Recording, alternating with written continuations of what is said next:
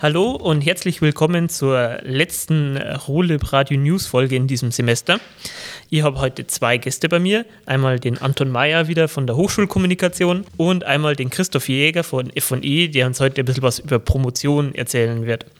Die Stupa ist heute nicht dabei, aber da habe ich eine kurze Information noch, von denen ich gerne hinzufügen möchte. Wie immer kann man live auf Discord im Chat Fragen stellen oder Anmerkungen hinzufügen, wenn man das möchte. Und die Folge gibt es natürlich wie immer zum Nachhören auf unserer Website oder na, auf Spotify gibt es die Newsfolge nicht. Es kommt nur auf unserer Webseite. Genau, dann fangen wir mit dir, Anton, wieder an. Heute mit einem bisschen was Speziellem. Wir fangen heute mal nicht mit Corona an, sondern haben ein neues Thema und zwar nähert sich das 50-Jahre-Jubiläum der Hochschule. Was hat es denn damit auf sich? Ja, wir sind eigentlich sozusagen schon drin im 50-jährigen Jubiläum, weil 1971 ist die Hochschule oder besser gesagt Fachhochschule Rosenheim, wie es damals hieß, gegründet worden. Offiziell am 1. August. Also insofern in ein paar Wochen ist es dann sozusagen genau 50 Jahre her.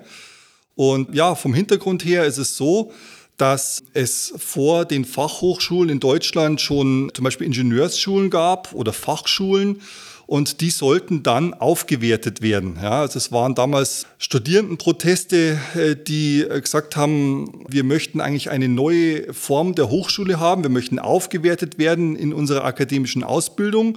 Und daraufhin haben dann die Bundesländer beschlossen, sie führen jetzt eine neue Hochschulform ein, nämlich die Fachhochschule. Und jedes Bundesland hat dann seine eigenen Hochschul- oder Fachhochschulgesetze erlassen, so auch Bayern. Und äh, dann war es eben im Jahr 1971 soweit, dass nicht nur die Fachhochschule Rosenheim, sondern auch noch eine ganze Reihe weiterer Fachhochschulen gegründet wurden. Und ja, diese 50 Jahre sind eine, eine tolle Geschichte, wenn man sich anschaut, was daraus geworden ist. Damals zu Beginn waren es, ich glaube, vier Studiengänge oder vier Fachbereiche. Mit dabei bei den ersten war zum Beispiel Kunststofftechnik oder Betriebswirtschaft. Es waren aber nur ein paar hundert Studierende. Und äh, mittlerweile sind wir jetzt im Sommersemester bei etwa 6300 Studierenden an der Technischen Hochschule. Da haben wir uns ja gemausert. Und ist da jetzt irgendeine Festivität geplant oder? Also diese 50 Jahre, da äh, sind wir natürlich sehr stolz darauf, aber das eigentlich wichtige Jahr für uns ist dann das Jahr 2025. Warum?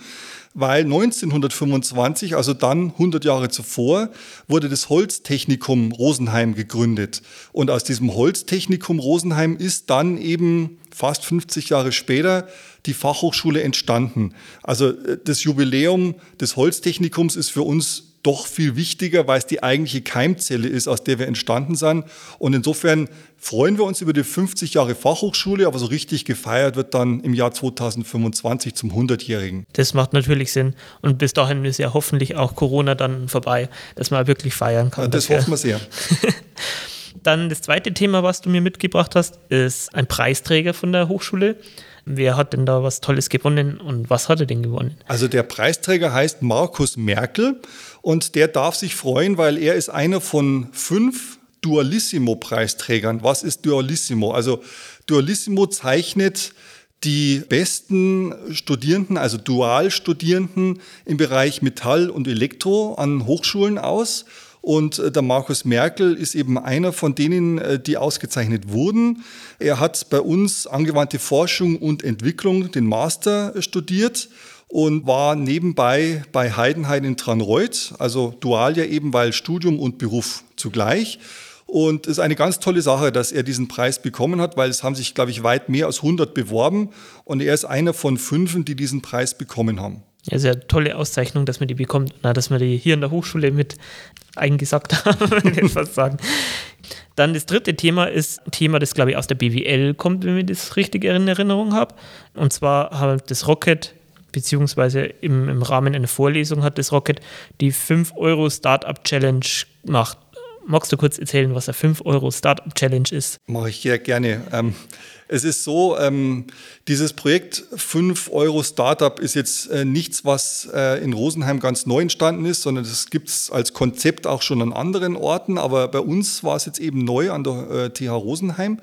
Es ist so, dass man äh, eben im Bereich Betriebswirtschaft macht man ein äh, Seminar und da geht es darum, dass man eine Geschäftsidee nicht nur hat, sondern vor allem entwickelt. Ja? Also es waren in dem Fall an der TH Rosenheim waren das 21 Teams, die sich Gedanken gemacht haben, meistens über ein bestimmtes Produkt, haben dann Marktrecherche gemacht, also wie groß könnte der Bedarf sein für dieses Produkt, was sollte dieses Produkt auszeichnen, ähm, haben dann versucht, diese Idee immer weiter zu entwickeln, haben dabei natürlich Coaching bekommen, ähm, sei es jetzt von Professorinnen oder Professoren von der Hochschule oder auch von externen Partnern und ähm, haben dann in diesen Wochen diese Geschäftsidee so weit entwickelt, dass sie im Prinzip ein Start-up gründen könnten. Ja? Und 5 Euro Startup deshalb, weil sie als, als Kapital halt nur 5 Euro mit auf den Weg bekommen haben. Und das ist ehrlich gesagt nicht viel.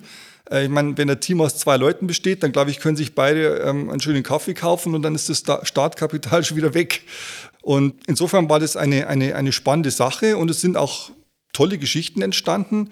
Der dritte Platz ging an, ein, äh, an eine Idee, die sich so im Bereich Gartenbau bewegt, Complant nennt sich das. Da geht es darum, äh, dass dieses Team sich überlegt hat, wie könnte man Blumentöpfe nachhaltig machen. Ja, also oft sind die aus Kunststoff und viele Leute schmeißen die dann irgendwie weg, wenn die Pflanze eingegangen ist.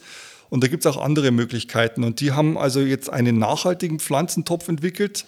Der wird äh, als Basis aus Sägespänen hergestellt und hat auch noch einen biologischen Dünger gleich mit dabei. Der ist aus Kaffeesatz und das heißt, wenn, wenn da der Topf nicht mehr gebraucht wird, dann wird der einfach biologisch abgebaut und es bleiben keine Rückstände. Der zweite Platz geht dann an ein äh, Team, die haben sich zum Thema Ernährung Gedanken gemacht. Der Projektname war Veginners, also ähm, da geht es um vegane Ernährung. Ähm, da sind zum Beispiel, also es ist eine App gewesen und in dieser App gibt es zum Beispiel Kochrezepte, also veganes Kochen. Es gibt einen Barcode-Scanner, dass ich beim Einkaufen schauen kann, was für Inhaltsstoffe sind in dem Produkt drin. Und ja, wer also sich vegan ernähren möchte, ist mit der App ganz gut dran. Und Platz 1 äh, ist dann ja was, was sehr Bayerisches, sage ich jetzt mal, schon allein der Name. Das Projekt hieß Gipfelhäube Kühler. Und da geht es im Prinzip ja, darum, wie der Name schon sagt, äh, wie schaffe ich es, ähm, vielleicht Flaschen Bier oder auch mehrere kühl auf den Berg raufzubringen. Ja, dass ich dann nicht, wenn ich oben ankomme, äh, ein warmes Bier trinken muss. Und das war dann tatsächlich den ersten Platz wert. Das ist ja sehr problemorientiert, das Ganze. Nein, das sind die anderen auch äh, ein bisschen scherzhaft. Äh, hier äh, gerne ein Hinweis von mir, und zwar, wer sich ein bisschen mehr für die äh, Start-up-Förderung oder Unternehmensgründungsförderung hier in der Hochschule interessiert. Wir haben einmal einen Themen-Podcast mit dem Rocket gemacht, da gehen wir eine Dreiviertelstunde lang ins Detail, was für Fördermöglichkeiten das man hier hat und wie das Rocket einen bei der Gründung unterstützen kann. Dann, Anton, haben wir ein letztes Thema, ein ganz kurzes wahrscheinlich. Viele Mitarbeiter freuen sich natürlich, und zwar hat die Mensa wieder kurzfristig geöffnet. Kurzes Thema, aber wichtiges Thema, ja, weil äh, es ist jetzt auch Prüfungszeit und äh, wer hat gerne einen hungrigen Magen mittags? Niemand. Und es war jetzt in den vergangenen Monaten aufgrund von Corona einfach nicht möglich, die Mensa aufzusperren. Das ist jetzt seit dieser Woche möglich. Die Mensa hat wieder auf und das auch bis Ende Juli. Also die ganze Prüfungszeit durch. Wer Hunger hat, kann dort zum Essen gehen. Aber muss natürlich trotzdem, wir wissen es, Abstand halten, Hände waschen, Kontaktdaten angeben und so weiter und so fort. Aber wie gesagt, immerhin, es gibt wieder was zu essen. Ja, das freut uns natürlich alle sehr, dass man hier wieder was zu essen bekommt. Dann sind wir mit den Themen erstmal durch. Danke, Anton, dafür. Und wir kommen zum Christoph.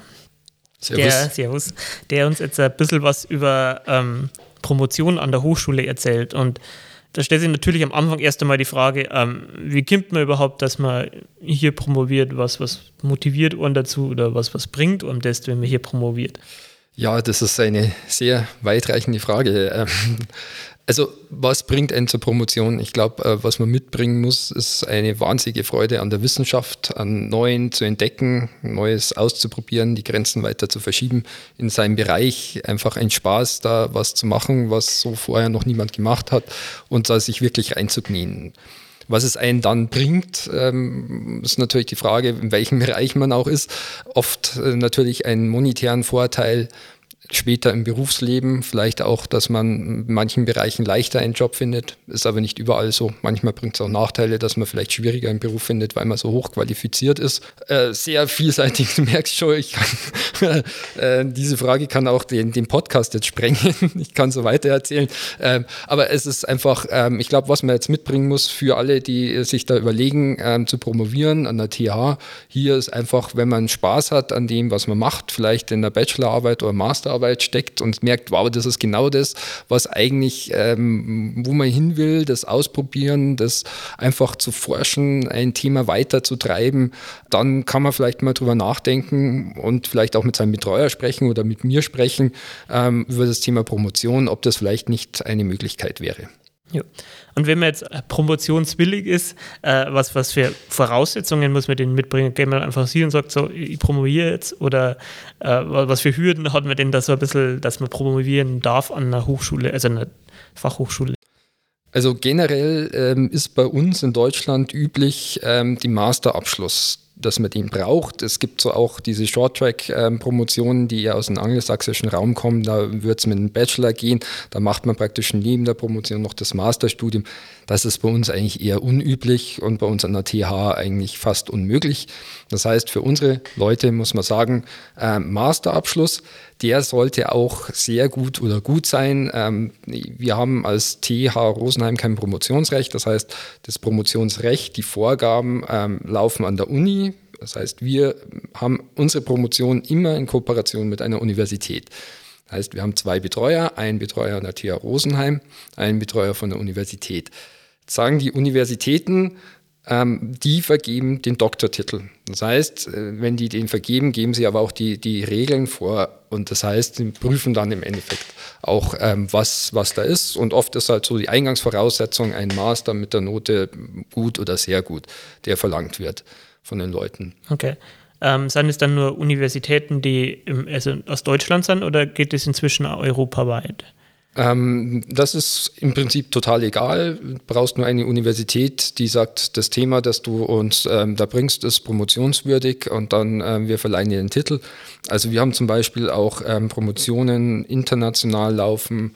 Also mit Österreich haben wir zum Beispiel welche, ich meine, das ist naheliegend. Wir hatten eine mit, mit äh, Großbritannien, mit England, die ist abgeschlossen schon. Ähm, wir haben jetzt momentan noch eine mit Südafrika laufen, ähm, die da ist.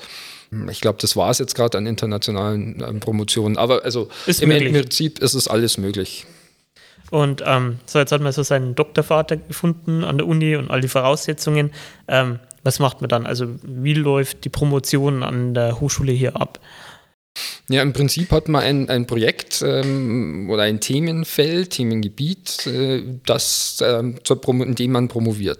Das heißt, äh, bestenfalls ist es ein sehr abgestecktes Projekt, dass man konkret eine Fragestellung hat, äh, mit natürlich vielen Facetten. Die Promotion ist ja ein, also sagen wir, wir reden über einen Zeitraum von drei bis sechs Jahre. So der, das Mittel liegt so bei, bei vier bis fünf Jahren, wo die meisten ihre für ihre Promotion brauchen. Also das ist schon ähm, sehr vertieft. Es geht über Masterarbeit hin, weit drüber weg. Aber im Prinzip muss man sich schon vorstellen wie eine Masterarbeit und halt vertiefter. Man hat ein Thema, mit dem man sich beschäftigt und wo man einfach sich richtig reinkniet, verschiedene Facetten beleuchtet und das weiter pusht im Endeffekt einfach die Wissenschaft. Aber man ist dann praktisch wirklich der Experte für dieses. Also man geht dann auch in seinem Wissen und Expertise über das hinaus, was seine Betreuer einen mitgeben können. Ähm, man wird dann wirklich der Experte darin. Im Prinzip macht man dieses Projekt, führt es durch, dann in Zusammenarbeit mit dem Betreuer an der TH, der einen dann immer wieder hilft und ähm, Hilfestellung leistet und auch mit dem Betreuer an der Universität. Das ist eigentlich ganz geschickt, diese kooperativen Promotionen, weil man hat den Betreuer hier vor Ort, der dann eher von der angewandten Seite kommt, aber auch die Universität, die ja eigentlich strukturell eher die Grundlagen mehr abbildet. Das heißt, man hat eigentlich zwei Betreuer, die aus unterschiedlichen Seiten kommen und ähm, so eigentlich äh, im Idealfall auch ähm, die Betreuung eigentlich sehr spannend machen können und verschiedene Aspekte da beleuchten können. Okay, das klingt ja sehr, sehr interessant, wenn man hier promoviert. Dann ist ein bisschen eine Frage aufgekommen, weil sich das äh, Hochschulgesetz in Bayern ja gerade so ein bisschen im Wandel befindet, beziehungsweise in der Diskussion. Da gibt es ja Ansätze, dass man an Fachhochschulen oder an technischen Hochschulen ähm, studieren darf. Weißt du, was da gerade so ein bisschen der Status ist? Oder wie es ja. da ausschaut. Ja, das ist ja momentan in Deutschland allgemein so, dass immer mehr ja, Hochschulen für angewandte Wissenschaften zum Promotionsrecht hin wollen und auch hinkommen. Also in Hessen war in Fulda, war glaube ich so die ersten, die, die eingeschränktes Promotionsrecht an HAWs bekommen haben. Jetzt ist in NRW, glaube ich, ähm, ein graduierten Kolleg, der auch Promotionsrecht bekommen hat, immer eingeschränkt. Sachsen-Anhalt hat jetzt so ein bisschen nachgezogen. Und momentan in Bayern wird das große Hochschulinnovationsgesetz ähm, diskutiert äh, mit verschiedenen Vertretern äh, und im Kabinett fleißig daran geschmiedet. In diesem Gesetz wird auch ein eingeschränktes Promotionsrecht für bayerische HAWs kommen. Also es klingt mal jetzt ganz gut. Was heißt das aber für uns? Dieses eingeschränkte Promotionsrecht heißt, dass wirklich, also das ist auch befristet und nicht so allgemein, dass man sagt, oh, die TH Rosenheim hat jetzt Promotionsrecht ähm, in bestimmten Fachgruppen. Nein, das ist befristet, auf gewisse Fachbereiche begrenzt und diese Fachbereiche müssen eine gewisse Forschungsstärke nachweisen. Und das ist jetzt der springende Punkt. Der ist noch nicht klar, wie ähm, stark diese Forschungsstärke sein muss.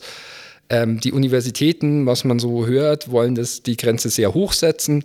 Ähm, natürlich die, die HWs wollen es eher runtersetzen. Ähm, da gibt es jetzt momentan noch, was ich mitbekommen habe, so ein bisschen ähm, Kämpfe untereinander. Wie es dann im Endeffekt rausschaut, werden wir sehen. Ähm, ich denke jetzt nicht, dass wir am Anfang gleich Promotionsrecht haben werden. Es wird schon eine, eine deutliche Hürde sein, die, zu der wir uns hinentwickeln werden müssen.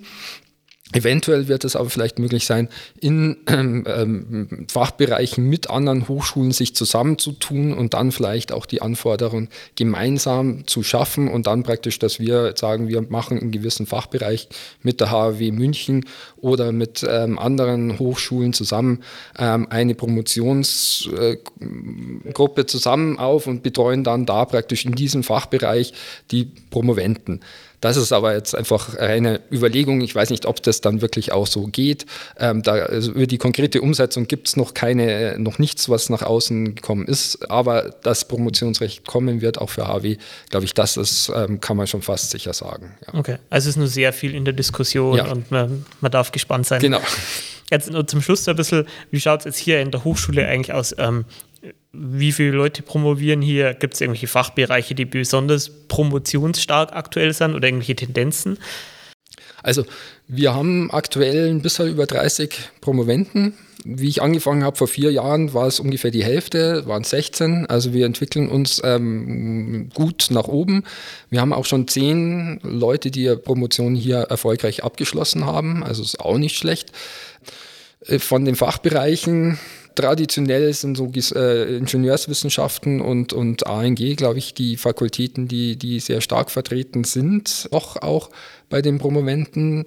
Die neueren Fakultäten holen aber fleißig auf. Also Gesundheit ist zum Beispiel ein Bereich, der jetzt in den letzten Jahren sehr groß angewachsen ist und einige auch äh, Promovierenden aus dem Gesundheitsbereich kommen. Und ich denke, da wird auch noch, es steht auch noch einige ähm, Promovierende in diesem Bereich vor dem Start.